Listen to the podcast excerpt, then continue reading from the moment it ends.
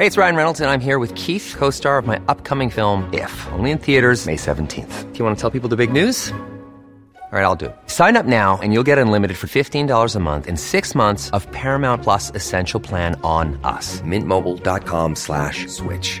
Upfront payment of $45 equivalent to $15 per month. Unlimited over 40 gigabytes per month. Face lower speeds. Videos at 480p. Active Mint customers by 531.24 get six months of Paramount Plus Essential Plan. Auto renews after six months. Offer ends May 31st, 2024. Separate Paramount Plus registration required. Terms and conditions apply if rated PG. Hey, I'm Ryan Reynolds. Recently, I asked Mint Mobile's legal team if big wireless companies are allowed to raise prices due to inflation. They said yes. And then when I asked if raising prices technically violates those onerous two year contracts, they said, What the f are you talking about, you insane Hollywood ass? F- So to recap, we're cutting the price of Mint Unlimited from $30 a month to just $15 a month. Give it a try at mintmobile.com slash switch. $45 upfront for three months plus taxes and fees. Promo for new customers for limited time. Unlimited more than 40 gigabytes per month. Slows. Full terms at mintmobile.com. Many of us have those stubborn pounds that seem impossible to lose, no matter how good we eat or how hard we work out. My solution is PlushCare. PlushCare is a leading telehealth provider with doctors who are there for you day and night to partner with you in your weight loss journey. They can prescribe FDA-approved weight loss medications like Wegovy and Zepbound for those who qualify. Plus, they accept most insurance plans. To get started, visit plushcare.com slash weight loss. That's plushcare.com slash weight loss.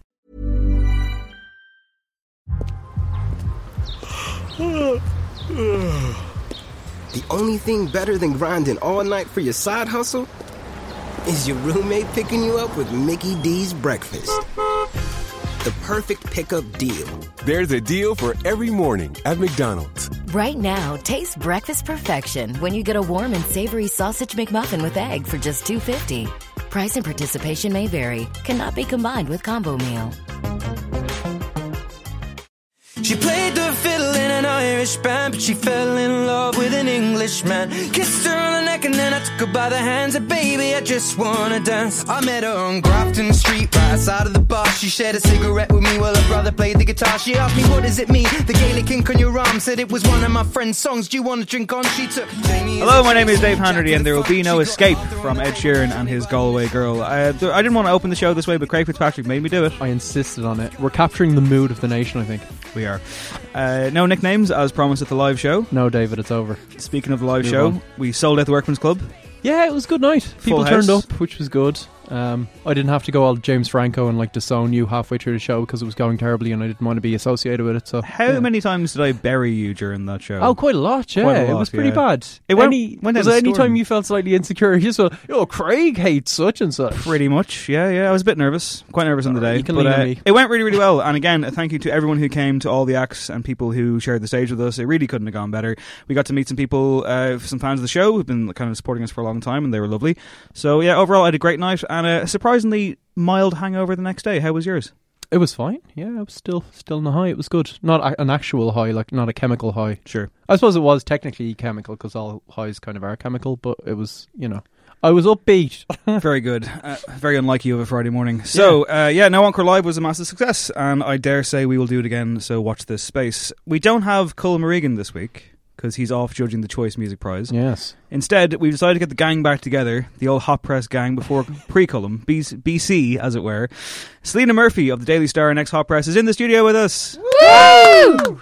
Just clapped myself. I'm glad you joined in because it would have sounded pathetic. It was just Hi, thanks for having me. Thanks for coming. We can have a stadium applause effect or something. I would in. love that. yeah. And some football rattles. We'll go all the way out. In fact, I might th- make, make make that my ringtone.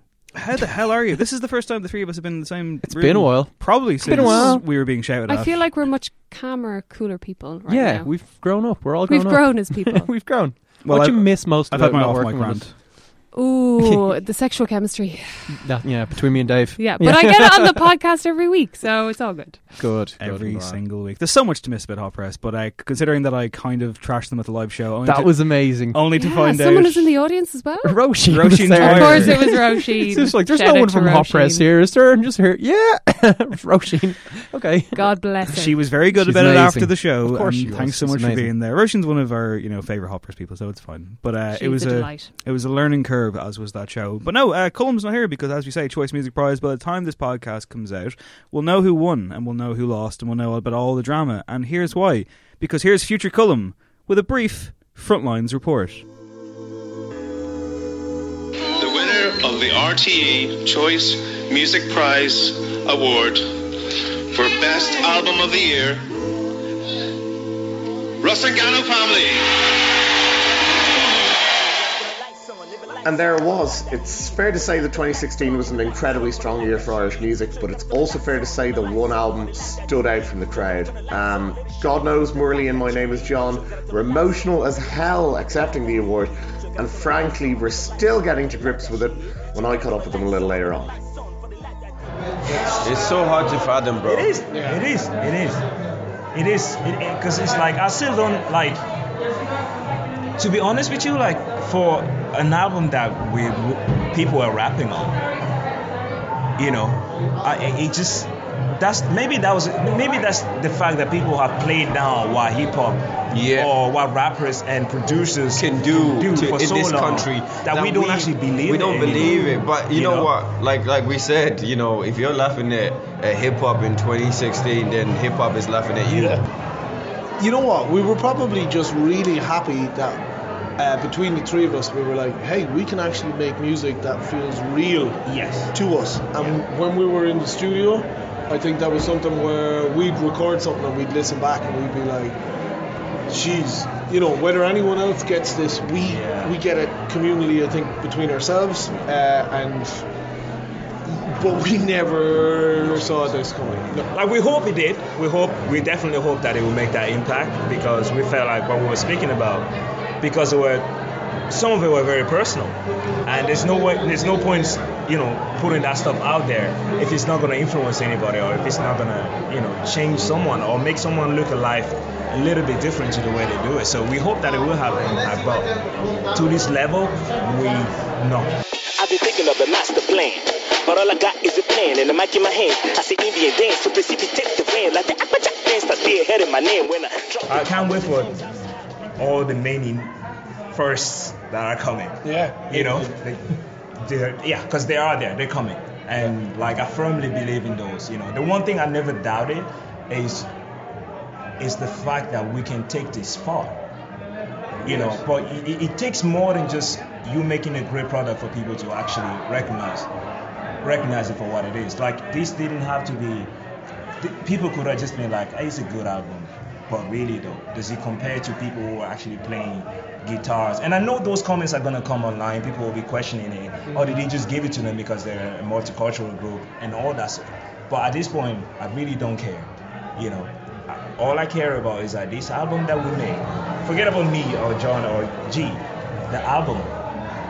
People listened to it and thought it was really good. Yeah. It's it, it, it blew my mind. It's not even ours It's- anymore. yeah, it's not ours anymore. That's that's there for everyone else. The very first, the day, and it, uh, it kind of goes back for like a little bit longer than Let the Dead Bury the Dead. So the very first day that myself and God knows were due to record, which would have been the first of January 2014. Am I right in saying that? Uh, for our our first project together, uh, got some bad news that day, and it was like, oh, and it, it, for me that was life changing. But it was also within that day, it was like you need to make a choice. So you actually have a feeling that you will make something really good.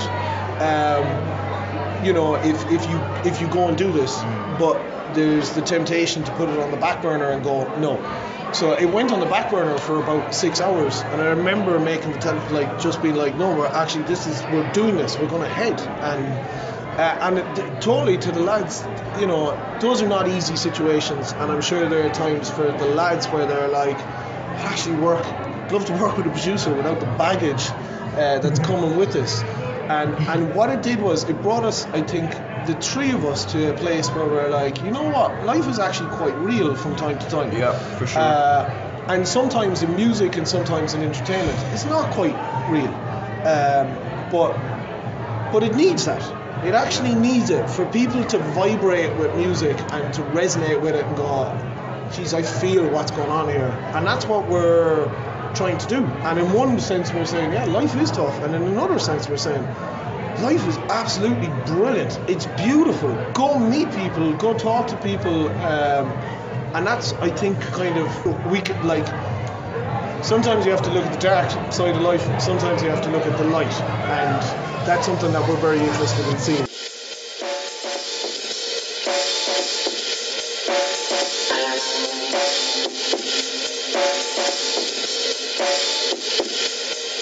Go back where you came from. I don't want any of your kind here anymore. Transition plane from Turkey, but you gotta be go Nazis, your Skeptas, those people are influential to us, but they're not any more influential than a 17-year-old kid from Limerick City can Yeah. be. Yeah, absolutely. And that's Yeah. hands down. No, definitely. It's like it's sometimes you feel like I mean, it's not to say this is the only reason why we do it. Because I mean, I didn't. This this wasn't the reason why I started doing it. But then seeing when you when you encounter these people in life, you kind of it gives you more. It adds that little bit onto the motivation you had you had already. So it's like, oh wow, I don't want to let these guys down though. You know. So it's like even if even if this album hadn't won the choice tonight, like just being nominated and being here, it was already a rec- some form of recognition that we really, really, we were really proud of already. And we, we would have been saying that, ah, you know what, if you get nominated this year, then hopefully the next album, maybe you will go one step further, you know. Then you go, you want to keep keep going in that direction. We're going for the Mercury. Oh well, absolutely. We're going That's for the what- Mercury. what we That's it.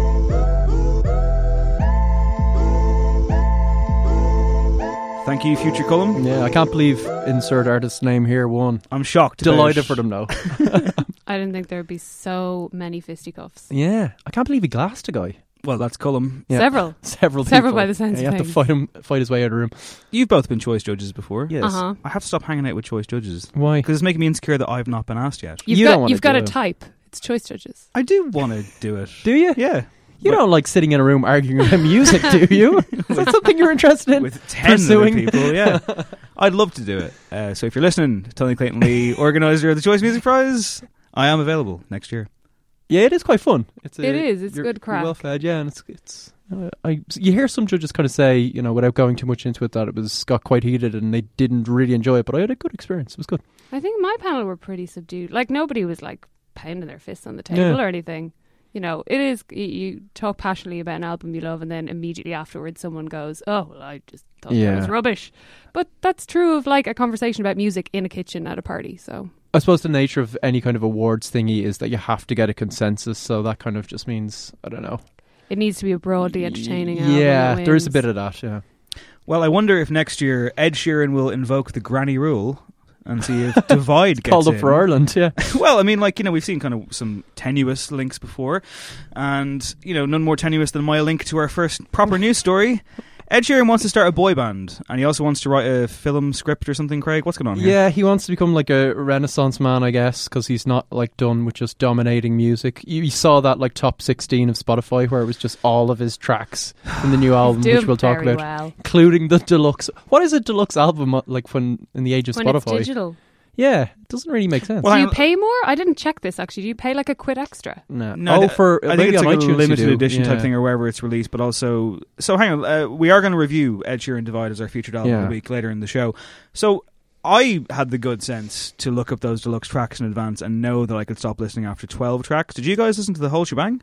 I did. I did, yeah. I kept going. Look at these professionals. I actually found that I hated much Feel like less we're into a review. the um, the bonus tracks. Actually, some of the bonus tracks I felt like, oh, that would have been a bit of energy if he put it on the main thing. But anyway, yeah, but I'm, hold get- on, I'm yeah. getting let's ahead of myself. his, let's talk about his film career. I didn't hate the album, by the way. okay, we'll get he's, there. He's been talking a lot because he has to, you know, promote this little record he's put out. And he says, I really want to make a film that I do the soundtrack for and star in. That's my next thing. I look at a film like Notting Hill and I think that's a, like a brilliant benchmark, or Once. So if you're to mix Notting Hill with Once, I would say that would be a good start. Falling Slowly is legitimately in my top five most hated songs of all time, I think. And I don't mean to like keep sounding like a negative guy, but I hate that song. Like I really, really can't. I can't. It's the actual it. song as opposed to the film. I, have, I hate the film as well, but the song, like you I, were dying to review Ed Sheeran's rom com right now. You were like dying to get into that press screening and just I have walked out. Wave of, your fists in the I've walked out of places when that song has come on before. I've walked out of places when "America" by Razorlight comes on.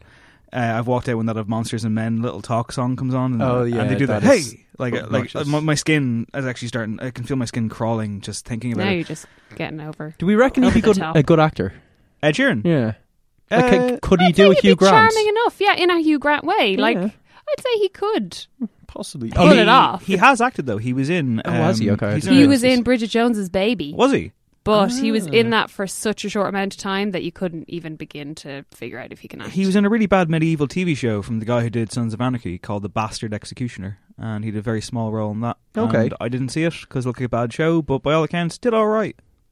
So he says he's actually in talks with one filmmaker that he really loves, um, and he wants to cast all unknowns, like have a low low budget indie British made film. So I don't know. I guess it's Shane Meadows he's been talking to. Um, but yeah, I don't know. It's- that could be an absolute disaster. He does love Glen Hansard and he loves that kind of Yeah. performer. So I can see why he's like Massive Damien Rice fan. Same yeah. thing that he's done. Yeah. Yeah. He also wants to put together a boy band.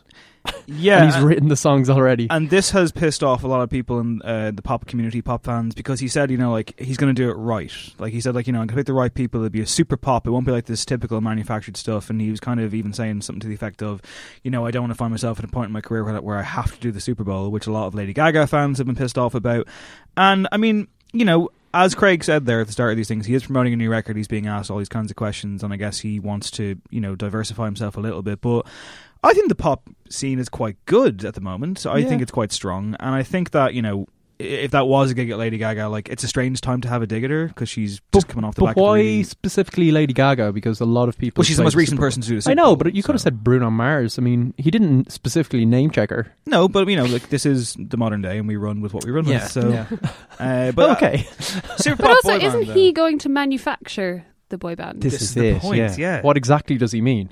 I mean, I'm pop? all on board with this. Like, if it sounds anything like the song on this album we're about to talk about that he wrote for Rihanna, I'm all on board with this. But uh, it does seem a bit kind of 1990s. a little bit? Oh, Yeah. everything he wants to do seems pretty He is- 1990s. yeah, he is very, very. Maybe he's going to get involved with Bros. They're back. yeah. Bring them in. That is what we've been waiting for. well, he has, amazing. you know, he's written songs for Justin Bieber, uh, which was "Love Yourself" off the last record, which is a great song. A song. Yeah, like I'm probably going to make the argument during our review segment that I kind of prefer when he's not singing his own songs. So this could be perfect for me. Fair enough. Yeah. And I mean, like, "Love Yourself" is interesting. We'll, we'll get to it properly in the album review, but like, I, I do think that there's a dark side to Ed Sheeran. I do, and I, I, I think he's a lot more bitter and venomous than a lot of people think that he is. Like in terms of some of his songs, like that song "Love Yourself" is incredibly bitter. Like, you know, Yeah. it's very stark. You know, my mama don't like you, and she likes everyone. That's a yeah, he, fucking he does. cutting He does have a couple of bitter moments on this album. He does, about as yeah. well. There usually is more interesting moments though. But uh, someone you're a fan of, Craig. Do I have to talk about Jack White now? Big Jack White. Craig on Jack White. He's back nearly. He's recording a new album, but more importantly, he's had a profile written about him, and it's quite revealing. But it's just kind of Jack White being Jack White and extremely eccentric. So essentially, you know, he now records records in like this kind of phone booth thing, not a phone booth, but like a record booth thing that he created. Yeah. So he does all that kind of stuff now, and he makes like vinyl with three sides. And for this record, he's essentially just kind of like isolating himself in this bare home with nothing but a few obscure paintings and a tape recorder. Uh, so he's talking about the setup he's got, and he says he was imagining if he could just break his leg and be in hospital for six weeks. And uh, he says something about a room and a cot and a little space, you have nothing to do. And he goes on to say he's going to try and write songs where he can't be heard by the next door neighbor, and he wants to write like Michael Jackson. So instead of like writing parts on an instrument, he's going to come up with them all in his head, which Michael Ja- Jackson used to do. Like he would come up like the bass with the bass line to Billie Jean and just sing it, and then get other people to play it. So that's what Jack White's trying to do now. I I, don't know. guess all the musicians listening to this are like, wouldn't we all love to like take a million years out know, from our seven jobs and just do whatever we like? Yeah, this is like I saw. I think I would do that if I was Jack White as well. I'd be like, oh, you know what? I'll, I'll try and ride in a haunted castle. That's what I think he's living a really good kind of rock star life because he's just doing all the kind of like childlike because the White Stripes music was so like he's so obsessed with childhood stuff and retro stuff and he's just become a massive rock star. He's got enough money from like Seven Nation Army that he just pumps it all into now doing these kind of like whimsical things and not giving a shit. He was also apparently reportedly in talks to direct a Matthew McConaughey movie. But no, I think like Selena raises a good point because it's like I saw this thing recently where Hans Zimmer, the film composer, Mm-hmm. uh, has like a masterclass on YouTube, and the trailer for it is high comedy. Like it looks like a Saturday Night Live sketch. It's just so over the top and strange. And he has a point where he's like he's sitting there and he goes like he's in this weird theater, and he he, goes, "Oh, you know, uh, anyone can do it." He goes, "You know, the theme for Sherlock." He goes, "One microphone and a laptop, boom." And it's like you're surrounded by millions of dollars worth Yeah, of yeah, equipment, and you have teams of people who work under you. Like Hans Zimmer is like James Patterson when it comes to books now. He just slaps his name on things and has all these people around him. So yeah, I'm sure it'd be easy to do all these, or at least fun to do all these projects if you didn't have to worry about paying the fucking rent. So Of all the people I thought you would have beef with, I never thought it would be Hans Zimmer. it's not beef with Hans Zimmer. Hans Zimmer's He's made a some, lovely man. That is the title of the episode. I beef with Hans Zimmer. Hans Zimmer has made some phenomenal music. I like him a lot, but he's also l- look up that trailer and try not to laugh. Okay, I that's will all do I'm that. saying. Okay, But I do think Jack White is like he's dead right to, you know, Yeah. push the boundaries of creativity however the bloody hell he can. I mean, you he's know? a bit of weirdo, isn't he? Like, You're, but you've really, always been a big fan. I, I, I love him. Yeah, I I'm think always he's been a great. I think he's a proper rock star, like in the sense that he's just interesting and you know strange and a bit otherworldly. I liked his James Bond theme with Alicia Keys. Thought that was fun. No, one- no, no Much else. to ride it. Oh, yeah, I oh, really yeah, liked it too. yeah, Another that way to good. die. Yeah. yeah, it was I'm- good. It was different. I'm going to Detroit in two weeks, so I'm going to go to see his like Third Man Records Oh, store, cool. and he has Oh, like wow. they've just started actually producing vinyl, so I think you can pay to get it produced Nice. in America or whatever. Yeah, yeah. And it's going to be so quirky, I'm not going to be able to handle it. Yeah, I'm jealous. I'll never be sounds back. amazing. this is my last appearance. Please, no, no. Please give us a, a frontline report. Yeah. We'll, uh, Insert it Been here. roped into doing that now. one per episode. Uh, Phil Collins is coming to Ireland pretty soon. He's going to be supported by Blondie at a big stadium gig, and uh, he got a letter from his daughter, and apparently it's for the world to read as well. Yeah. So actress Lily Collins, do you guys know her because Yeah. you watch Yes. movies and stuff and TV? Sure. Okay, is she? What's she in? A powerhouse performance in the Taylor Lautner post Twilight flop Abduction. oh, well, well, okay. That's a bad movie. She's done a good few rom coms, hasn't she? She did a Love Rosie. She's mirror in that. mirror type thing. Was that her or the some Cinderella type type deal? Yes. And she was in like the Mortal Instruments. A lot of She's failed. in a, a movie soon with Alden Ehrenreich, otherwise known as future past Han Solo. Yeah, that's a, Oh, right, he's- right, He right. was in Hail Caesar. He stole the movie. Oh, he was great. He is good. Uh, Lily I- I Collins, saw that Lily. Collins uh, uh, rivals Colin Farrell in the eyebrow game. She's got She's great. eyebrows. terrific eyebrows. Okay, well, she's got a new book of essays out. Which I haven't, I hadn't heard of before this very moment. Unfiltered, no shame, no regrets, just me. It doesn't sound like a bit of a vanity project. You I mean, see, female celebrities writing their memoirs is like my favorite genre of books. So I'm actually surprised I haven't heard about it. At it. 27 years of age as well, no less. yeah, I mean, just when like every essay Why is not? about you, I feel like that might be a bit overkill. but actually, no. One of the letters is about her dad, um, and it's actually quite a serious letter. In fairness, I mean, she talks about her feelings of abandonment and frustration, um, but then kind of goes on to say, you know, they, she hopes they can develop a stronger bond. But it turns out, like surprise, surprise, Phil Collins, as a big rock star in the seventies and eighties, wasn't really around much. He like moved to Switzerland to be with his, what would become his second wife. Actually, no, sorry, his third wife. Um, so she kind of felt hugely abandoned. She talks about how, you know, she struggled with an eating disorder.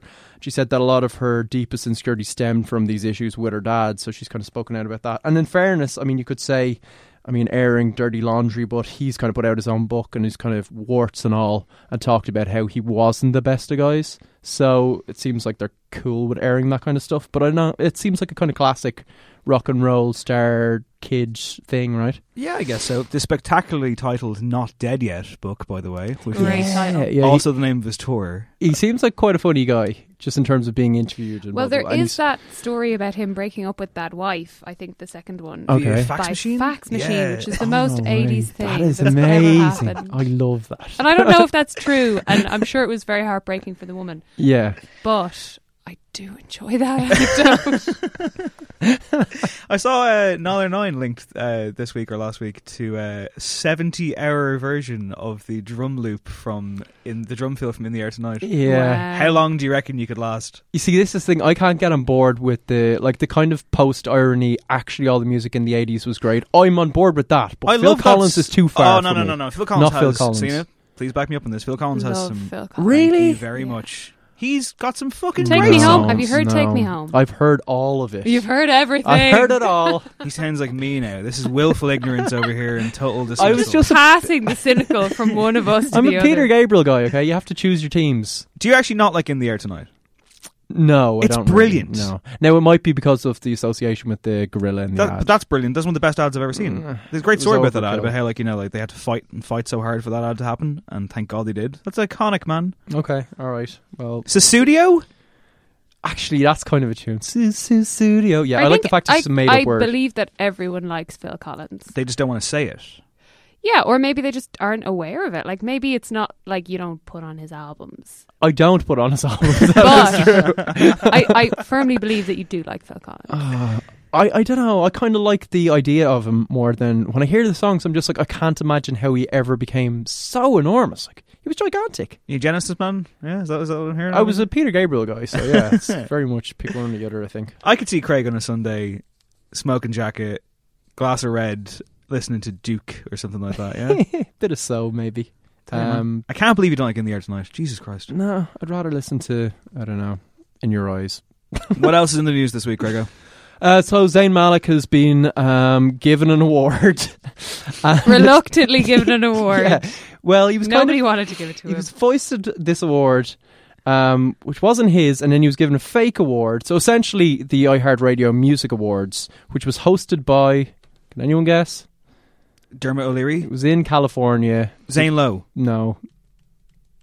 It was Ryan Seacrest. Oh, good God. Oh. But also, iHeartRadio is That's definitely. why I've never heard of iHeartRadio because it's American. Yeah, and you know what it is? It's owned by Clear Channel. Ah, okay. So actually, at this award ceremony that no one heard about, Bruno Mars played and Ed Sheeran played and everyone played because Clear Channel ruled the world. But they don't rule giving out awards well. So essentially, what happened was this Oscars flub style thing where I think they were in rehearsals, um, and they put out online that Zayn Malik had won Best Music Video for Pillow, Pillow Talk. Unfortunately, Zayn was not the true winner. It was Fifth Harmony, which was, you know, obviously the realistic choice. They then kind of took to Twitter again and announced the mistake in a series of apologetic tweets. Um, we want to apologise to all fans for the confusion. Incorrect messaging was pushed out on Saturday night during rehearsals. Um, they then went on to say that essentially he was the winner of Best Solo Breakout Artist. Congratulations again to all of our winners. And then people quickly realised that this wasn't a thing, and it was the hashtag um, hashtag iHeart was rigged. So essentially, people that were also nominated in this fake awards bracket were like, "What? We didn't hear about this because it wasn't a thing. They just made it up to keep saying happy, keep him sweet." I don't know. I'm so confused and I so don't care. like this story makes me makes my head hurt so much. It's like someone gave an award to someone and then decided to give another award to another person but decided at the wrong time in history to do it so there was backlash. I just I just think that thinking that you can just make up an award now when the internet exists and like all of your other categories are put out there is somehow going to cover it up and no one's going to realize. But like, and also feeling that you have to appease Zayn. But see, because you're, it's more appeasing Zayn's fan base because you're dealing with Fifth Harmony fans and Zayn Malik fans who are massive on social media, and there are so many fan based accounts. I'm pretty sure. Have you checked recently, Craig? I know after you interviewed was it, was it um, Mark Feehily from Westlife? Yeah. you interviewed him a while ago. I did, yeah. And I remember you putting it up online saying, "Here's Mar- Markus, by the way. Sorry, sorry. I know, yeah, he, he went all serious pop star, avant garde style. And I know you put up a thing saying, "Here's my interview with Markus Feehily," which led to you being retweeted like about you know hundred times. And then didn't you get like you know lots of like Mark Feehily Indonesia fan accounts following you? Yeah. so it's a big business. This yeah, social media, and game. also because I always have to follow people back, even if they're like they're possibly bots, because Craig I just follows feel back bad. like porn bots on Twitter because he, Well, 'cause he- I- he feels impolite. No, because I didn't realize That they is were manners. porn bots. Or I'm just like He's raised right. I don't Oh, like you the just idea of someone automatically do fre- it. like following me, and I'm just like, oh, great. So yeah, I just do it automatically. That's what they're that's what they want. But you then to I do. have like that feed where it's just like all teenage girls that like kind of Westlife and stuff and Kodaline. Actually, when I did kind of Kodaline interviews, there'd be a lot that would follow me. So I just had too much of like clogged up with people talking about their leaving cert. So there's been a call. Do you feel like a massive creep? Uh, no, it was just kind of like this isn't a world I should really be in. You got to get Just that for- ratio going, man. You know, followers to following. You know, like I mean, like you're never going to get it like this. I've got it Oh, below. everyone's Twitter is just completely messed up. I hate Twitter. I hate You so love much. I don't- Twitter. I, I, I hate it. Dave, hashtag Dave does Twitter is your life. At Henry Dave on Twitter if you want to follow me. Uh, but I really don't like it, and I'm very obnoxious on it. I don't mean to be. I'm very misunderstood. But will our songs of the week be misunderstood? Uh, it's been a bit of a scattershot week for songs of the week, and we should probably start with one that was teased, and we almost had it for the live show, but we didn't. And it's the return of Lorde. This is called Green Light, and it sounds a little bit like this.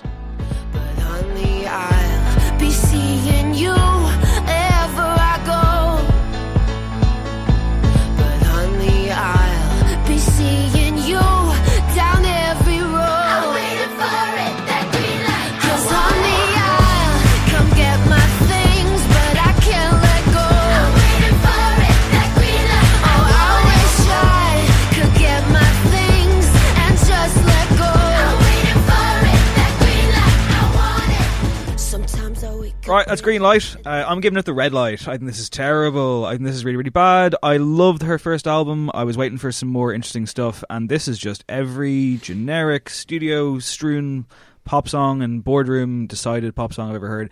It sounds like about four songs in one. The chorus is just. I guess she wants to play arenas and, uh, and award shows now on on the regular. I'm very, very disappointed. I hope the album will have more of the first style. I can understand why you would do this. You want to move into a commercial direction, but especially all, after all the talk she's been putting up about it, this was a massive letdown for me. Selena Murphy. I really like this. Um, this is probably my favorite of her songs, but I wasn't a massive fan before. Um, I really like her voice in that lower register. I think she's captured the vibe that she set out to capture, which seems to be like being in a club on a night out with your girls and deciding that fuck this, my relationship is in tatters. I'm gonna just completely end it. Um, I think that comes across really well. I love the energy. Um, yeah, I mean the chorus is catchy. I mean it. It's been in my head pretty much all week. Um, and yeah, as I said, like I, I do love that that lower thing she's doing with her voice. I think is a really good place for her voice. Yeah, I mean, uh, to begin with, I was like, this is just video games in terms of piano chords. Like, it was very like that. And then the switch up kind of took me by surprise, not in a great way. But actually, as it kind of reached its culmination, I think the chorus is pretty strong. Mm. I think the hook is good and it has been stuck in my head. So it kind of works for me. Although I will say, like, I like the melody. I like kind of the scene, you know, she sets with the song, as you were saying. But kind of musically, it's a bit kind of generic. It's a bit, here's a kind of bit of house piano once we hit that beat. And it's kind of, I don't know, it's definitely trying to be other songs, I think. The last song that was stuck in her head freak was that terrible Coldplay Chainsmokers one. I mean, it's not always an indicator of a quality song. I mean, I appreciate that it hits the marks, but at the same time, and even that piano that like when when that kind of house piano that you referenced there, Mm. Craig comes in, that's a bit Coldplay as well. And it's not that she's doing anything particularly wrong here. I just kind of would like more of the kind of style that was on pure heroin. And again, I don't begrudge any artist who wants that scale, who wants that ambition. I'm still a big Weeknd fan, even if I think that that last record kind of peters out after four or five tracks, and we all know he's doing his best to be the biggest pop star in the world. There's no shame in that. There's no problem with that. But Yeah, I- like, I- I expected more from her. But then again, she's like fucking what twenty? Like you know, there's a long way to go yeah. here. I I just hope that the album is not this writ large. So you're saying you preferred the early stuff when she was 16? Exactly, yeah. um, I know. I didn't get. I really didn't get a sense that this was a kind of cynical, or not even cynical, but this is a kind of ambitious. I want to be massive type song. I just kind of. I kind of thought she's just been digging this kind That of music, and she wants to write that type of That song. chorus is going to be everywhere. It's going to be on like It will know, be everywhere, but I just- be on. But that's probably more why it's the first single as opposed to Yeah. why she wrote the song. Like she probably writes a thousand songs and then gives them to the label, and they're like, "Oh, well, this one's a radio hit," and then yeah, you pick the other nine. Yeah, that's a good point.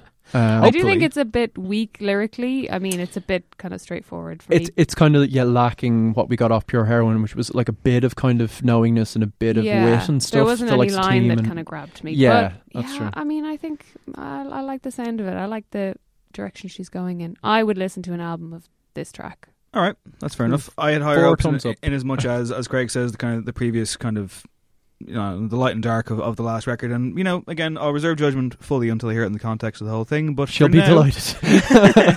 but for now, You're very gracious, Dave. That's the one thing they always say about Dave. He's very gracious. post live show, it's a whole new me. You know, I'm I'm, I'm maturing uh, in, my- in my thirties. Up next, Alt J.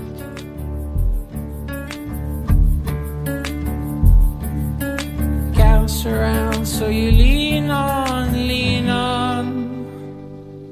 So much has become a hold of us. All these evil words, oh, that we whisper, like the rotting hands of tourists in Bologna. So that's 3WW, Alt J, a band that I've never quite understood the appeal of. And uh, this track did little for me. I do like when Ellie Rowsell from Wolf Alice pops up halfway through, kind Mm. of gives the song a bit of a much needed lift. Obviously, deliberately designed to be opaque and a bit strange, but I don't know. I mean, are either of you Alt J fans? Not really. Not a huge amount. Like uh, I could never really quite get on board with them. I've seen them live and they were very poor. And I also, I don't know. The, the Radiohead comparisons, I think, threw me to begin with because everyone was just like, "Yeah, they're a bit similar to Radiohead." And it's like, no, Who said just this? trying a bit hard. When they first came out, this was what people were talking about. Um, I don't hate them. I think they're trying to do interesting, clever stuff, but sometimes it's a bit too clever, clever. I thought Dave, you might like this because it's kind of first of all, the singer is buried for large amounts of it. So What's that supposed to mean? I don't know. Well, I just it's kind of it's them in a more kind of I didn't opaque. I didn't dislike it. I kind of knocked it a bit on Twitter. Uh, but you know, Twitter. I hate Twitter. So no. Uh, what, I- what I want to say was, it's just a bit too that way. I think we have a better song that does that in this list to come. But I just think that it's a little bit too, you know, by the fire. Nothing's really happening. It's very lethargic. It's very lethargic. and almost to the point that you're like, am I still listening to music? Yeah, Is this still mm-hmm. happening? I in my certainly world? totally forgot about it once I stopped listening I found to it it. quite Five hard minutes long, to like, listen and- to it like actively, like I was very passively listening yeah, to it. definitely. But then, kind of because it was so willfully obscure like that, I was thinking, is it actually very good? And I'm just, it's I kind did, of clicking with yeah, me. Yeah, I did have that kind of back and forth. Like uh, the album, which is going to come out, is called Relaxer. It comes out on the 9th of June. It's only Great eight name songs. for this album. It If the is a songs great- are gonna be Yeah, like yeah, this. Yeah, it really is. Maybe it's a Sedative. We had participant on the show a little while ago talking about how he, you know, had some kind of like you know relaxation tapes as part of his set. So maybe they're they're taking a leaf out of his book. Mm. But I mean, you know, uh, it's eight songs, which already scores a couple of stars from me in the brevity corner. I'm a big fan of that. In and out. And I just, yeah, I don't know. I mean, like, I would totally agree with Selena in as much as like it's it's too meandering. It's too maze like. Yeah. It's just I kind of mean, like I like the melody, but barely qualifies as a song. Uh, as I say, when you get the bit of life halfway through, I thought well, thought that was great. Um, but overall, again, I think with this one, I need to judge it in the full context. But uh, it's, I'll say this: it's a much better comeback effort than when they brought out that song "Left Hand Free" off their second record. It was irritating, yeah. That's legitimately one of the worst songs ever written. So, yeah, it's it's stuff like that and the kind of Miley Cyrus stuff where you're thinking they're just trying maybe a bit too hard. Oh, I forgot about that. But lovely guys, and they are good musicians, and I li- I like the sound of this. I do. I mean, it could fit quite really remember it right nicely into an album Yeah, somewhere. it- yeah, that's true. I think that's my overriding feeling is I could like this in the context of other songs, Yeah. but on its own, I'm a bit like. I don't know when I'm going to really get a craving to listen to this. Yeah, probably, that's probably not what it anytime is. soon. Well, let's have a song which is cut from a similar enough cloth. It's the return of Fleet Foxes, now without Father John Misty on the drums. This this is third of May, and I can't even begin to pronounce the accompanying double A side here. So, do you want to Ode one more time? Odaigahara. That's what he said. This is what it sounds like. congregated at the firing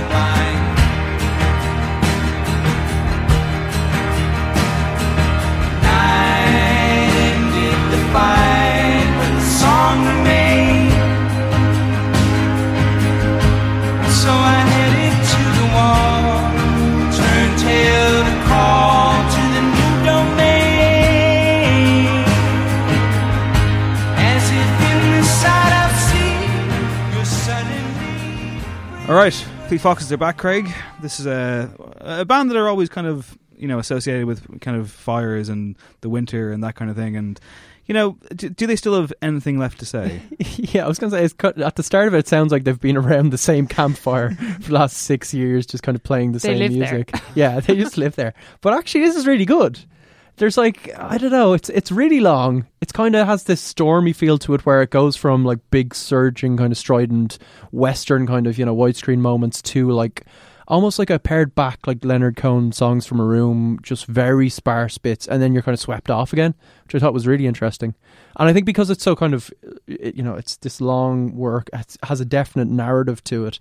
It feels like he wrote this for a reason, and hopefully the rest of the album's like this. And it wasn't a case of okay, we need we need to get back in the saddle. It's like okay, we've got something new to say, we've got something new to kind of play. Yeah, I mean, Um, like you know, obviously, Father John Misty is no longer with this band. I mean, even if I mean, you he's only a touring drummer. I mean, it's not like he was integral to their. Okay, steady on. no, but I mean, yeah, my favorite thing about Fleet Foxes is videos of them with him in the background looking bored. Like, I'm not saying anything like that, but it's not like he well, was. I was going to say, like, know, if you look at these guys, if you break these guys down to their names, you know, you got what Robin Pecknold, Yeah. uh, Joshua Tillman, uh, the guitarist Skyler uh, Skjelset. Why are you slagging off their names? No, I'm they not. can't help their names. I- I- I- I- Chill set. I'm, I'm not a skill set. I'm not slagging them off. I, I think their names are fantastic. They sound something out of like a spy novel. oh, like somebody wrote these Yeah. people into life to be in this band. We were Exactly. just talking yeah, about a yeah, band yeah, that yeah. has a guy in it called Gus Unger Hamilton. so, No, I, th- I, think, I think these are great names. They are, Uh, yeah. And I think this is a great song. Uh, it is, again, quite rambling, and you do have that kind of thing where, like, I can get up and just, you know, go downstairs and check on my washing while this is still playing. and I can come back and not miss too much. But yeah, it sets the tone for a record that I didn't really know that I needed. So hopefully when it comes out, I'll be, you know, kicking back and enjoying it properly. And I read an interview with uh, Robin Pecknold recently, which made me kind of really like them all the more, where he talked about why they went away and he was in college and they were doing other stuff. But he also it was like that kind of 2012 to 2016 folk explosion where it was just the Lumineers and Mumford and Sons. Yeah. He's just like, it was culturally exhausting. I mean, no one needed us around. It was like, fair play, mate. And they kind of started that and did it a lot better. So, Yeah, that Yeah. first record in particular is great. yeah, they have some great songs. Sina, what's your take on this? Yeah, I mean, I like that it changes tack so much Yeah. throughout it. And I mean, I guess that's because in nine minutes you kind of have to change it up. You can't really just repeat the same chorus like 14 times. Um, yeah, I like it. I mean, I found the most interesting part of it was like six minutes in when he does that very like stripped back thing. Um, I think it might be nice in a kind of like as a soundtrack. Like, Yeah. I feel like these guys would be good at soundtracks. Yeah, that's a really good call. And I think I It's, actually yeah, it's very big scale, kind of. That Alt J one before as well would be on, on a similar tone as well, and even like the cover of that Alt J record looks like a 1980s film poster, like designed by a fan or something, like like in a throwback way. So, yeah, I, I think we're looking at two albums here that are going to be a lot more about atmosphere than perhaps you know A The B- singles. Yeah, A- yeah, exactly. This again could fit really nicely into that album, and I could end up loving that album. But it's hard to comment on just the song because it's very. I mean, it. I couldn't sing it back to you, and I've listened to it about ten times. but it's beautiful. I do think it's a beautiful song. Another band that trade on atmosphere are Girlpool. They're back with one, two, three.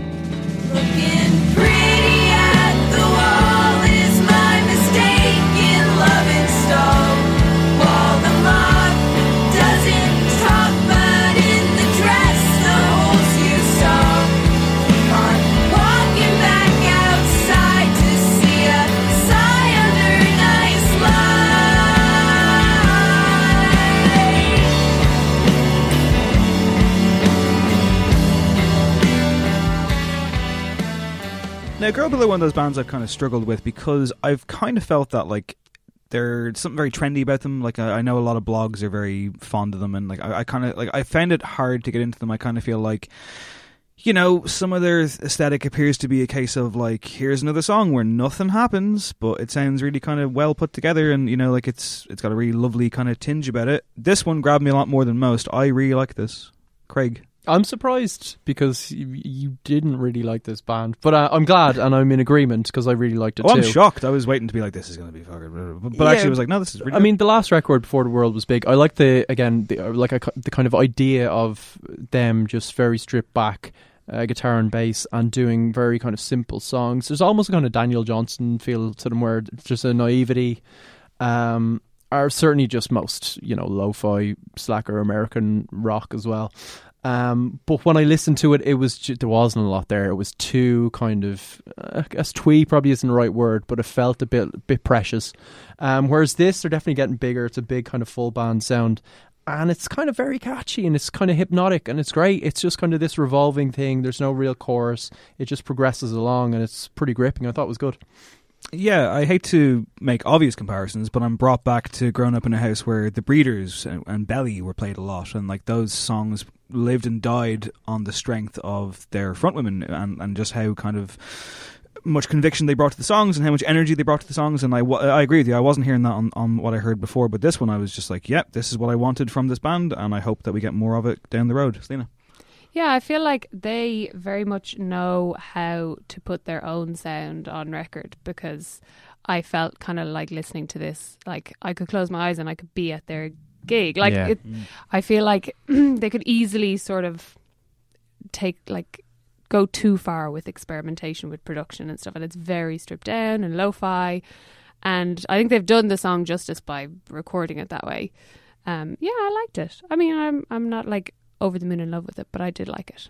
Yeah, I mean, it makes an impression, and I kind of finally understand the hype around them. I don't think they're going to go full, like, you know, dilly dally and be like, you know, the all female pixies or anything, and that's fine. I guess that space is already covered. But yeah, I mean, like, I kind of wrote them off, and again, a bit dismissively, but this is this is what I wanted a bit of teeth, and we have it.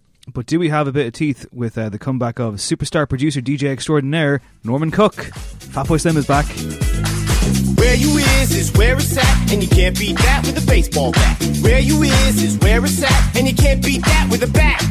Where you is is where it's at, and you can't beat that with a baseball bat. Where you is is where it's at, and you can't beat that with a bat.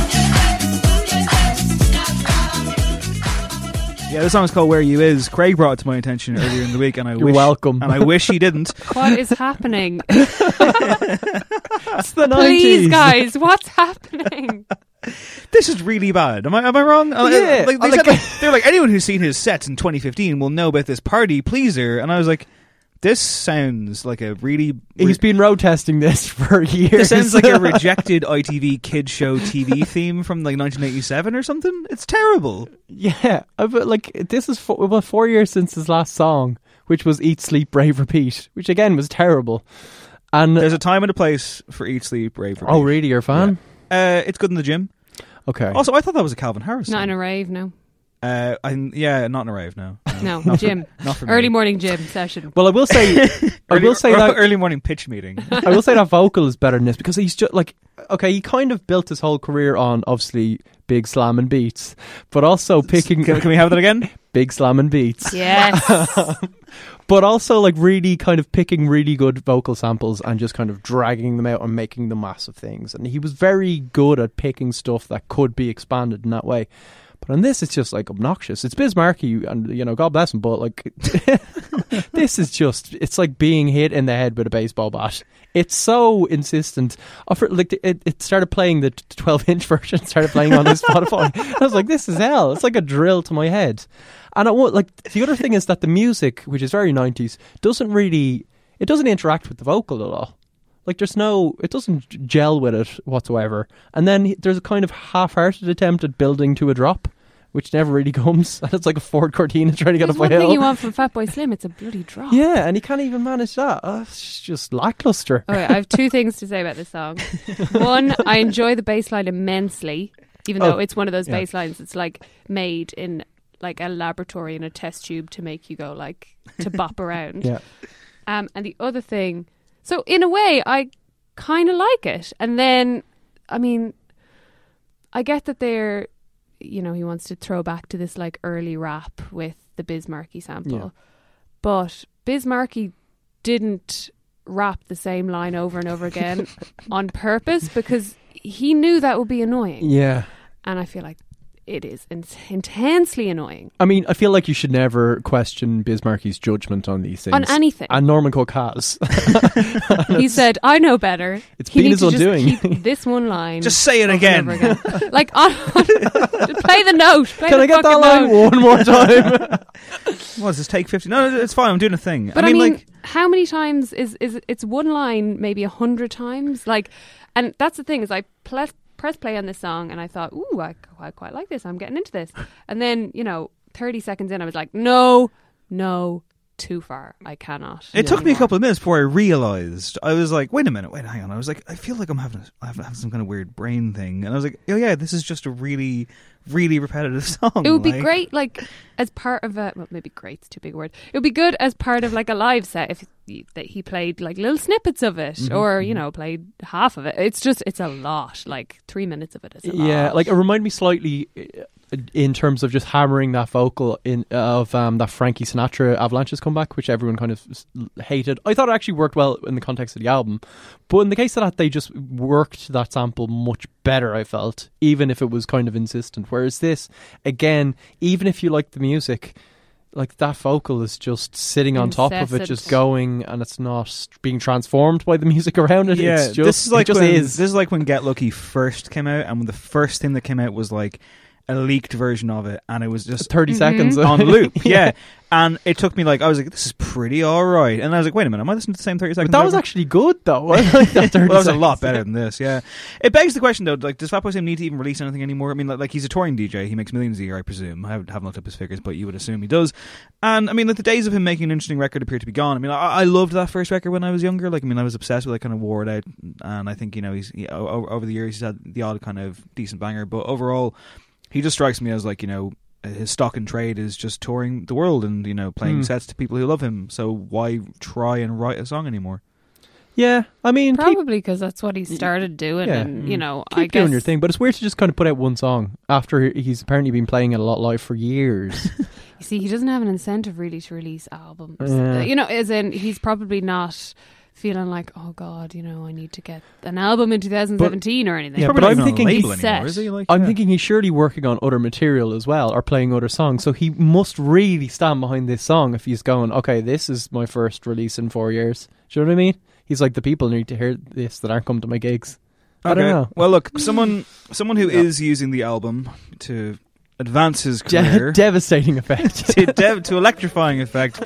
You heard him at the start of the show. It's young Edward Sheeran, and uh, this is off Divide. Let's have a little Now listen. my bed sheets smell like you. Every day discovering something brand new. I'm in love with your body. Oh, I, oh, I, oh, I, oh, I. I'm in love with your body. Oh, I, oh, I, oh, I, oh, I. I'm in love with your body.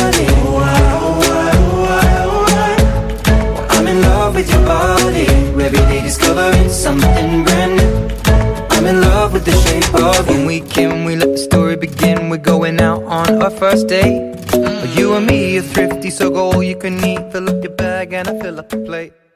So that's Shape of You. We discussed it previously on the podcast when it came out along with Castle on the Hill. I said that one sounded like Mumford and Sons and one sounded like Sia. Shape of You sounds like Sia to me, and uh, yeah, it mm, it comes four tracks in. He does this thing on his records before we really get going here. I mean, like, he does this thing where it's very kind of whiplashy. It's like you know, here's the Yeah. you know introverted you know ballad, and now here's the more radio friendly song, and now here's the introverted ballad, and here's the more radio friendly song. Uh, how did you guys get on with this record? I don't even know where to start. It's very schizophrenic. I will say it's very memorable as well. Like after one listen through of this record, I could have told you about what was happening on track seven. Like this is, you know, Yeah, as you weird, say, isn't it? because Yeah. he switches it up so much, and because he is this very talented guy at like you know creating these songs that are going to be hits, obviously, and like I'm sure. Well, all of these songs are hits because they're just dominating Spotify and streaming services and everything. But I mean, I don't know if I could call any of the songs on this really, really good songs, even though they're memorable. So I don't know what that means. Um, the singles, uh, Castle on the Hill kind of works, even in like a really cynical way. I mean, it has that. It's almost like a driving home for Christmas sentiment. How old was he when he broke his leg again? I was six years old. Is that? I was six years old. That's it, yeah. Broke my leg. Yeah. Woo! Um, and combined with like some U2, like sometimes you can't make it on your own, just like anthemic Yeah, driving thing. Like he's so. he's good at hitting those notes, and then he does like Shape of You, which is clearly just like okay, now you have to do you know this song for this demographic, and it's just him doing that tropical sparse pop thing that's been everywhere for like three years, and it's just his version of that, and it's disgusting. Like it really is just a disgusting song. It's horrible. It's so Oh my god, Craig, I love it so much. so my feeling on this album is basically Shape of You I've downloaded on iTunes and have been listening to on a loop. Really? And every no none of the other songs will I ever listen to again. but so he wrote Shape of You and gave it to Rihanna, who rejected it, which Love Rihanna. is kind of a bit of a head fuck because I've realised that my favourite version of Ed Sheeran is Ed Sheeran pretending to be a woman who he thinks is defined by two characteristics. One, she's a sexy lady, and two, she's from Barbados. Um, so I think that's why I find this disgusting. But I, like honestly, if he, if there was an album by Ed Sheeran called "Songs Rejected by Rihanna," I would be, I would be paying literal money for it. I would be paying up until including twenty euro for it. Um, I just I love Shape of You. It's so. I mean, it is like you're gonna tell me that it's like generic and it's you know cynically made for pop audience, whatever. And it obviously is. He wouldn't write a song for Rihanna that he thought was going to be you know her B side or you know on her deluxe issue or anything. But I, lo- I just, I love the feel of it. It reminds me of like Justified era Justin Timberlake, and I love it. Uh, but it sounds like nothing else in the album, and then Yeah, nothing else in the album. Like, I mean, I think you're right, Craig. That's very disjointed. Like, it kind of sounds like a collection of songs or like a greatest hits Yeah. or something. Yeah, my only real issue with Shape of You is the weird whoa wow whoa wow whoa wow bit, which sounds That's what like pop music is. What about when he starts going? Mm-hmm. Like he's very, and I get like you can You hear see, a he different thought that artist would be doing sexy I when know, that's Rihanna's doing it. I He- can't he take it. can. He But no, no, does no, it though. see, He this- can't do it. He this can't is- sell yeah, it. Yeah, thank you. This is the problem. Okay, first of all, the wow wow bit, like, I mean, makes a lot more sense if if if Rihanna's doing it. But it coming from his voice, it just reminds me of Walking on Cars and their whole shtick. Whereas Ed Sheeran, and I'm sure millions of girls would disagree with me, um, I don't think he can do sexy. Like he can't do sexy. His whole thing. Did you see the fucking picture of him in HMV when he was buying his own album? Like as if he was like you know on the morning of an election going to cast the vote. Yeah. He's dressed up like the staff. He's wearing like the Divide T-shirt. He has a name with. Uh, I felt bad when everyone's Ed slagging him over that though, because like, you But know, it just like it just looks odd, and Yeah. like you know, like again, the whole Ed Sheeran thing appears to be like you know, oh, but he's a great guy, and it's like okay, cool, but as a pop star, he's maybe the least interesting one out there. Like he's so beige, and yet he's so massive, and I don't quite get it. Like my kind of, I don't hate this album, and the weird thing is, I mean, like. My kind of relationship with Ed Sheeran started in Hot Press magazine, and uh, I said it before I think on the podcast where it's like that first album comes out, right? And I was just out of college and I was in very much Charlie Brooker mode, wanting to be cool and was a bit angry and all that kind of stuff. Not like now, obviously. And you know, I'm giving the album to review. His first album. Uh, it's called fucking Plus. Was it? Plus. Yeah, Plus. Yeah. Plus and I wrote, sign. I wrote this really angry review and gave it one out of five and I trashed it. And I was called into the office and I was told, "We're not printing this.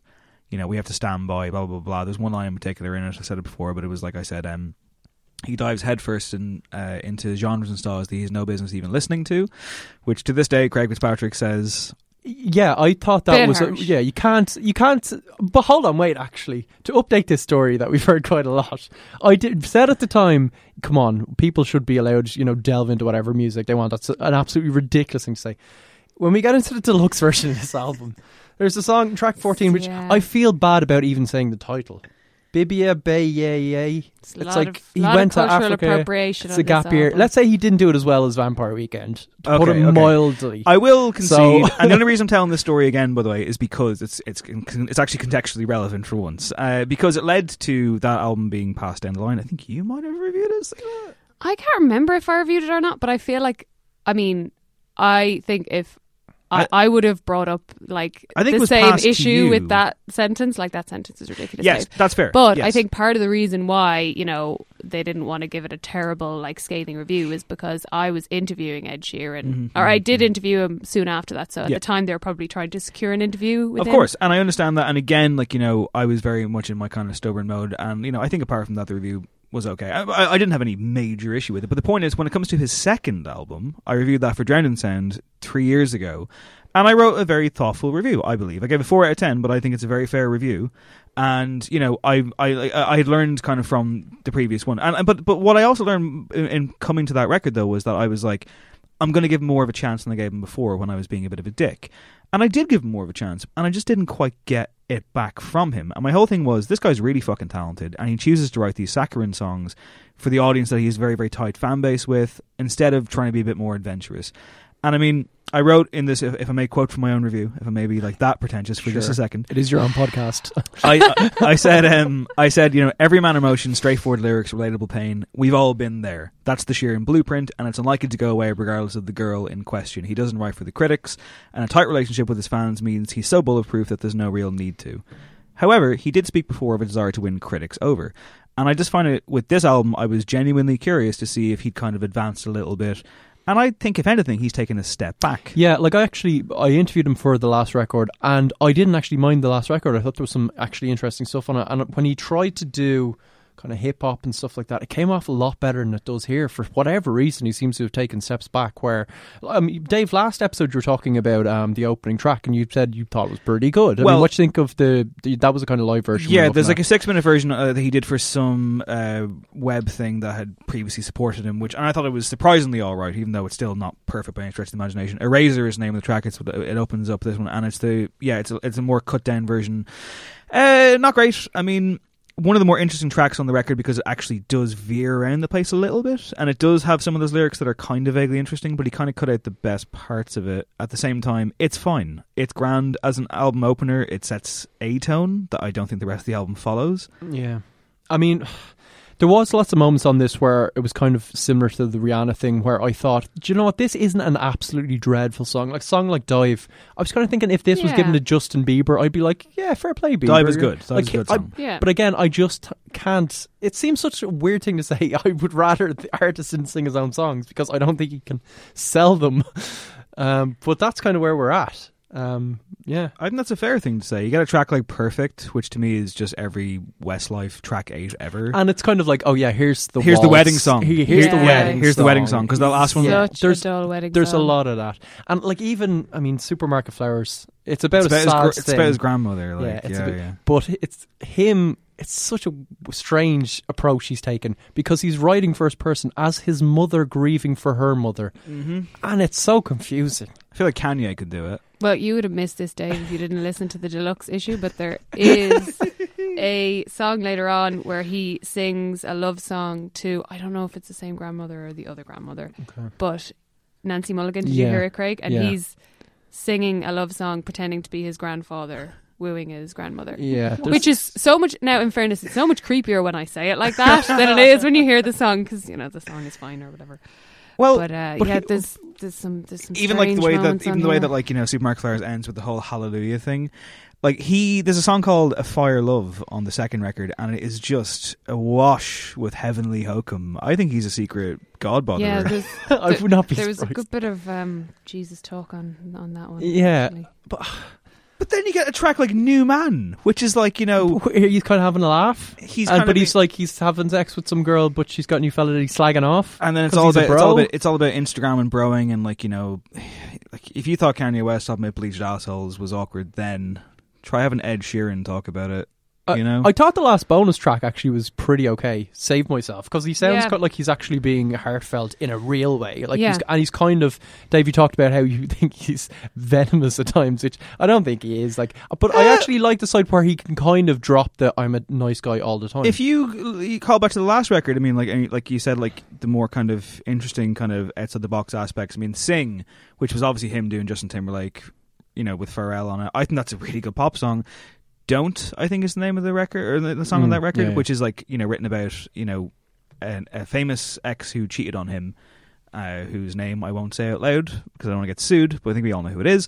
And that was like you know clearly taken from like 90s R&B and like it has but but those songs and that one in particular is him being pissed off and a bit you know grievous and you're kind of like okay that's interesting not really getting like new man on this one is kind of on the same tone but it's just rubbish jokey It, and it kind kind of. of bothers me a bit. Like he's getting real petty. On yeah this it's song. really petty Mm.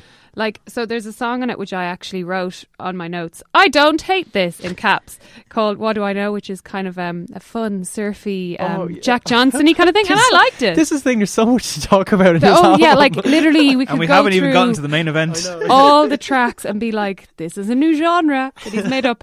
Um, but I liked this song, but it's very much like, "Oh, look, lads, I'm not really one to speak about politics. I don't have a university degree, but you know, I think that people should just essentially, when it comes down to it, love each other and be Yeah. considerate and respectful and understanding and kind." I was like, "Great, what a great theme for a song." You know, can't argue with that. But then on this new man song, he is super judgy. he's so nasty on it yeah He's like he's talking about this girl he was with and now she's gotten she's they've split up and she's with a new guy and she's slagging off the new guy and you know with all these cliches like he's got tattoos and he goes to the gym or whatever. And then there's a whole verse where he just slags her off and is like, "Oh, like you used to eat crisps with me, and now you're eating kale, and you're going to the gym, and you like Kylie Jenner." And it's like, sorry, Ed, she still deserves love just because she likes Kylie Jenner.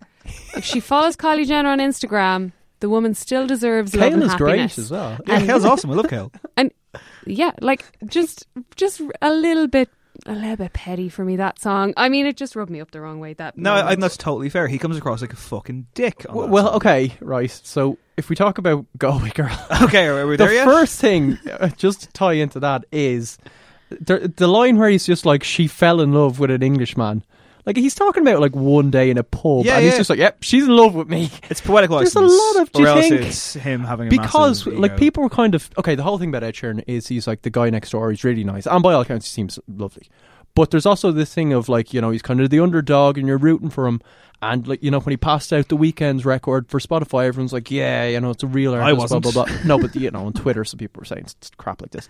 But I think he is way more self confident and just like cocksure than the Weeknd is in himself. Well, I thi- think he is like I am the shit. You raise a very interesting thing here because uh, I- one of the reviews I kind of read was was saying like you can't get to the level he's gotten to without some degree of Machiavellian Hmm. machinations behind the scenes, you know.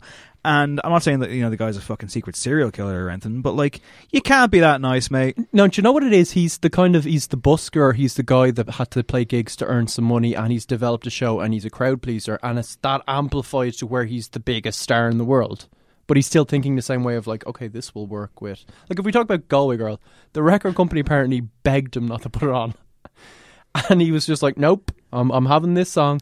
And yeah, his he seems to have like he he's fairly open about the fact that he wants to be a huge artist. He wants to Yeah. do big. I don't know what that thing about the Super Bowl was because anything I've read from him, he tends to be like, "Yeah, I'd love Right to be as the big street, as you yeah. two. He played whatever. Croke Park. I mean, l- l- exactly. Like, what's he yeah. on about? Yeah. And uh, yeah, like he has said publicly about Galway Girl that when the record label said to him like, "Oh, we're not feeling this," in those exact words, I assume, um, he was like, "Look, there are millions of Irish people. Like, let's talk numbers, people." You know, I do yeah, think yeah. he's There's- pretty open about the fact that he wants to be super successful and to build on his success with each album.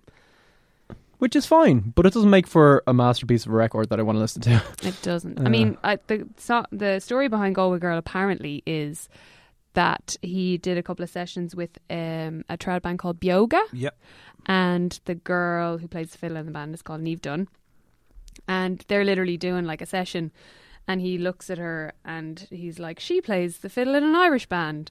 And then he makes that the first lyric. And then everything else after that lyric is completely Yeah, made up. yeah. So she didn't drink him under the table, Or via- beat him in pool. via And she's numerous actually not from Lim. concoctions. She's from Limerick. She's not from Galway at all. Um, Limerick Girl doesn't work. so yeah, Limerick Girl doesn't work. He actually that's another thing I Leash heard him lass. say was that he really, really tried to like come up with something better than Galway Girl, and he couldn't. As in, he he he kind of did Galway Girl and was like, oh, but Mundy's already got that song, so I'll have to. I don't want to step on Mundy's turf. There's no other place. he loves Mundy. he genuinely loves Mundy. He's told me this.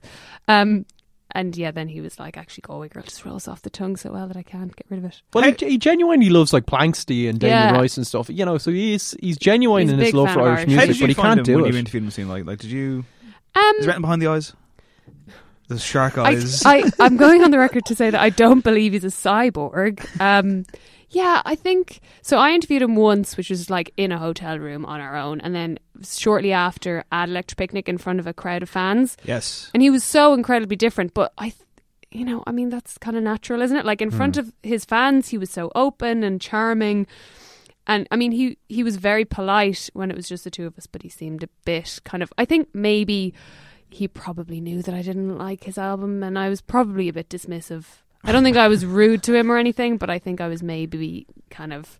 I mean, I asked him a whole lot of questions about why he's so into Lego. I Is he still into Lego? Very Big strange. He's got Lego tattoos.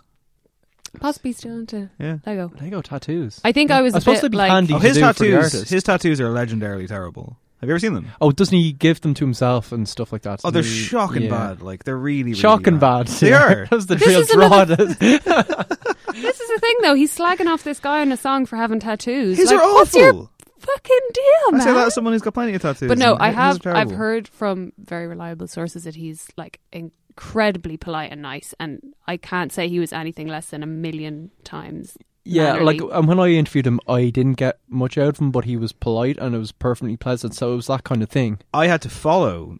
I had to introduce a band after the Ed Sheeran Hot Oh, no, interview in I that forgot tent. about this. Ma- a mass exodus of people, the likes of which you've never seen before.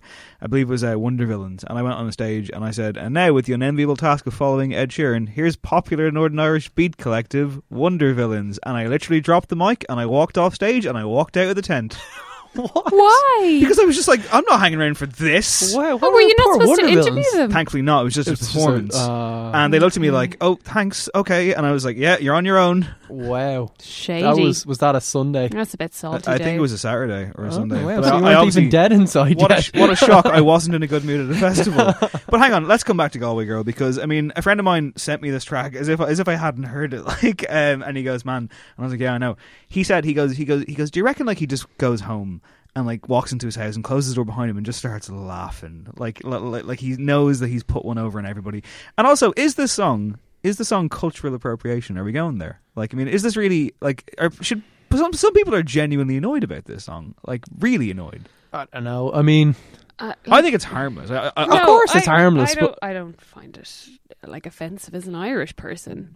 I'm the least patriotic person I know, and it's just like I kind of feel like I don't. I, I think it's just a bad song. I think there is an element with Ed Sheeran that he is a gateway drug for Heroin. te- for heroin for teenagers um, who maybe haven't really discovered rap yet or haven't really discovered trad yet. So in that way, I mean, I'm fine with him being a gateway drug That's for fair. other people. One Yeah, thing I have that to say about Galway Girl that I find so interesting because I heard it first and I was like, oh my god, fetishizing Irish women, that's fucking great. Well done, you multimillionaire man. Mhm. Um, but weirdly, because this girl who happened to be standing beside him and plays a fiddle was also a musician at the session with him, she's credited as a songwriter on the album. So she'll be getting, presumably, some of the royalties from this song, which is like one of the only cases I can think of where a guy wrote a song about a crazy one night stand he had and the girl is going to make bank on it. I love this. Yeah, a- a- and I went to number one in Ireland, and it will obviously be you know perpetually kind of mentioned throughout the year and that kind of thing. I mean, this is probably going to be one of the biggest selling records of the year. and like, and also in Ed is actually nice stuff. I mean, he's helped a lot of other artists. It was Jamie Lawson got a number one album off the back of it? Foy Vance speaks very highly. Jamie Lawson basically who's has a amazing. career but off the back of it now, So you know, he seems like an. and he a brought him to Croke bloke, Park for that yeah. gig as well. Uh, I, I, I do want to have a listen to the last kind of 15 seconds or so of Galway Girl just for a second, please.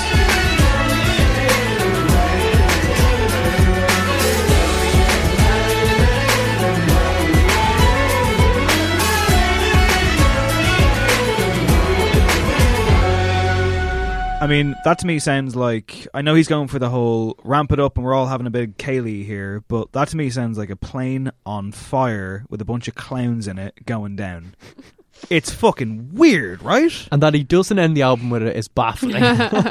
Uh, I guess, yeah. I mean, it's another Ed Sheeran record. He is the most critic-proof guy out there. Scores. totally forgot we'd have to give this a score. It seems to be on scores. I don't know.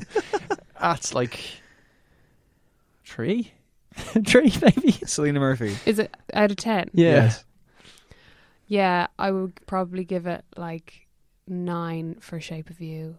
and then for collective other songs, I would go with four. His Rihanna album's going to get like ten out of ten. Sexy For me, oh my Lady god. from Barbados. I'm yes. so excited. Please do it, Ed. Uh, I'm going to go with three, which brings him down from a four, the last record I did, but brings him up from that one out of five caustic review that never ran Hot Press in 2011. So not bad, Ed. You're doing all right. I would like to say that this album makes me think that there might be an album for me one day that's an Ed Sheeran album. That He, I definitely like. Has like the ability promise, to yeah. craft stuff, but it's just if he got really pissed, if if like he got, went through a really really dreadful relationship, There's potential and just there. turned completely bitter, he could maybe do something that was like a light Elvis Costello. Jesus, he'll, thing. he'll he'll love to have that sentiment. I hope out. it doesn't happen to him for his personal life, but I'm just saying in that situation, maybe something. Sorry, did you just say out. he might write a good Elvis Costello? light, light, light Elvis Costello?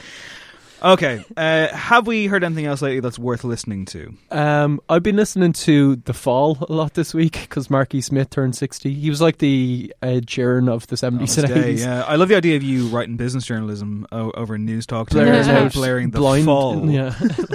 um, yeah, there's an amazing compilation which is 50,000 Fall fans, can't be wrong. um, which is a great starting point. And the Peel sessions are amazing, and they're a great band. He's a terrible genius. That was very, it. very, very good. Selena? Um, I have been listening to um, a guy called JMSN, who's like a Detroit-based white boy who makes like very sultry soul music, and I Oh. like it very much. And he has an album coming out in April. I've forgotten what it's called because literally I just go onto his YouTube channel and like repeat, repeat, repeat. But I'm very excited for the album. Um, and after that, it's been mostly Mariah Carey, The Emancipation of Mimi, which has gotten me through an illness recently, and I'm so grateful for Mariah Nice. for making that album. And Jermaine Dupri, actually. Doesn't Very get a shout out enough on this Shout out to podcast. Shout out to Jermaine. Uh, I've caught up with the just confirmed for Friday night headliner at Longitude, Stormzy. Uh, gang signs and prayer. I took me ages to get around to it for whatever reason. Uh, we talked before on the show. I know Craig is a bit of a grime skeptic. I'm not a skeptic, but I just can't get into it. Yeah, I'm not I- quite a skeptic, not quite a skeptic. I think it's because we're both very white, but uh, at the same time, you know, uh, I think this is really fucking good. I, I think the hype is justified here. Storm's been getting an awful lot of press. He got a congratulatory tweet off Papa Roach.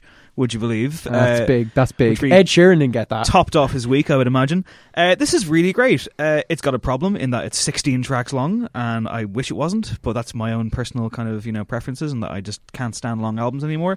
But no, uh, Stormzy's great, and this is a really, really uh, worth checking out. And Craig, I would recommend that you give it a go in, in between your fall binge. I will give it a go, and I'll report back. Very good, Selena. Thank you so much for coming in for deputising for Colin Regan this week. Thank you. Yay. Clapping again for yourself. Someone wolf whistle, quickly. I can't. Can you? Can't. No, me neither. no, I can't, can't do it. Colin, we failed you. Ah, damn it! I bet Col- I bet Colin could do a really good wolf He whistle. could, yeah. Um, Definitely I hope he doesn't like do it though. guy and- yeah. well, you know, bear, take take from that what you will. We'll definitely have you back. I hope. And uh, as always, to close us out, we will have a new Irish track. Paddy Hanna is someone I interviewed before back in his Grand Pocket Orchestra days, and I have to say it was one of the funniest interviews I've ever done in my life. I could not stop laughing. He wouldn't stop talking about movies starring Van Damme from the 80s and such. It was one of the most ramshackle interviews I've ever done, and it was fucking great. Uh, he's since kind of matured a little bit, as we all have, I feel. uh, carving out a really good name for himself as a solo uh, solo songwriter. Uh, his new track "Bad Boys" is described here as a baroque cut of shimmering, intelligent pop. And uh, that's exactly what it is. It's great. It's kind of throwbacky and strange. One to keep an eye on, an artist I need to check out more myself. This is Paddy Hanna and Bad Boys. My name is Dave Hanratty. This has been No Encore. There will be no encore. We'll be back next week. See you then.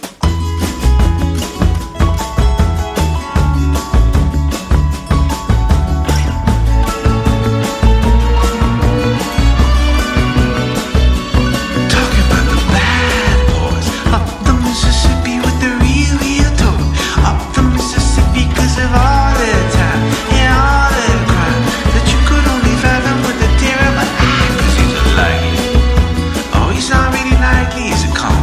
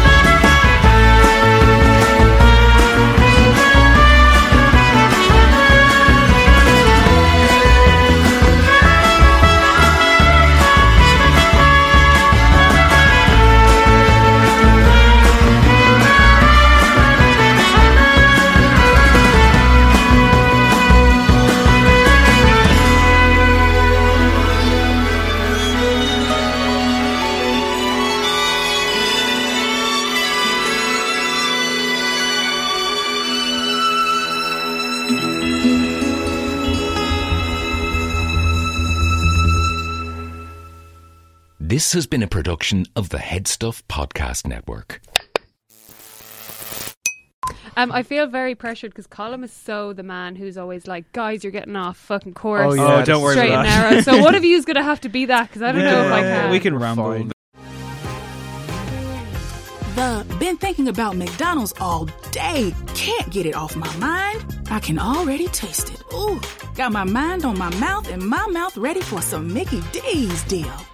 There's a deal for every moment at McDonald's. Right now, get two of your favorites for just $3.50. Mix and match a classic McChicken, a hot and spicy McChicken, or a juicy McDouble. Price and participation may vary, cannot be combined with combo meal, single item at regular price. Hey, it's Danny Pellegrino from Everything Iconic. Ready to upgrade your style game without blowing your budget?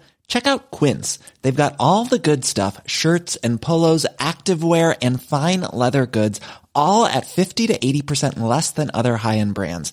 And the best part? They're all about safe, ethical, and responsible manufacturing. Get that luxury vibe without the luxury price tag. Hit up quince.com slash upgrade for free shipping and 365 day returns on your next order. That's quince.com slash upgrade. Hi, I'm Daniel, founder of Pretty Litter. Cats and cat owners deserve better than any old fashioned litter. That's why I teamed up with scientists and veterinarians to create Pretty Litter. Its innovative crystal formula has superior odor control and weighs up to 80% less than clay litter. Pretty Litter even monitors health by changing colors to help detect early signs of potential illness. It's the world's smartest kitty litter. Go to prettylitter.com and use code ACAST for 20% off your first order and a free cat toy. Terms and conditions apply. See site for details. Hey, it's Paige DeSorbo from Giggly Squad. High quality fashion without the price tag. Say hello to Quince. I'm snagging high-end essentials like cozy cashmere sweaters, sleek leather jackets, fine jewelry, and so much more. With Quince being 50 to 80% less than similar brands. And they partner with factories that prioritize safe, ethical, and responsible manufacturing. I love that. Luxury quality within reach. Go to quince.com slash style to get free shipping and 365 day returns on your next order. Quince.com slash style.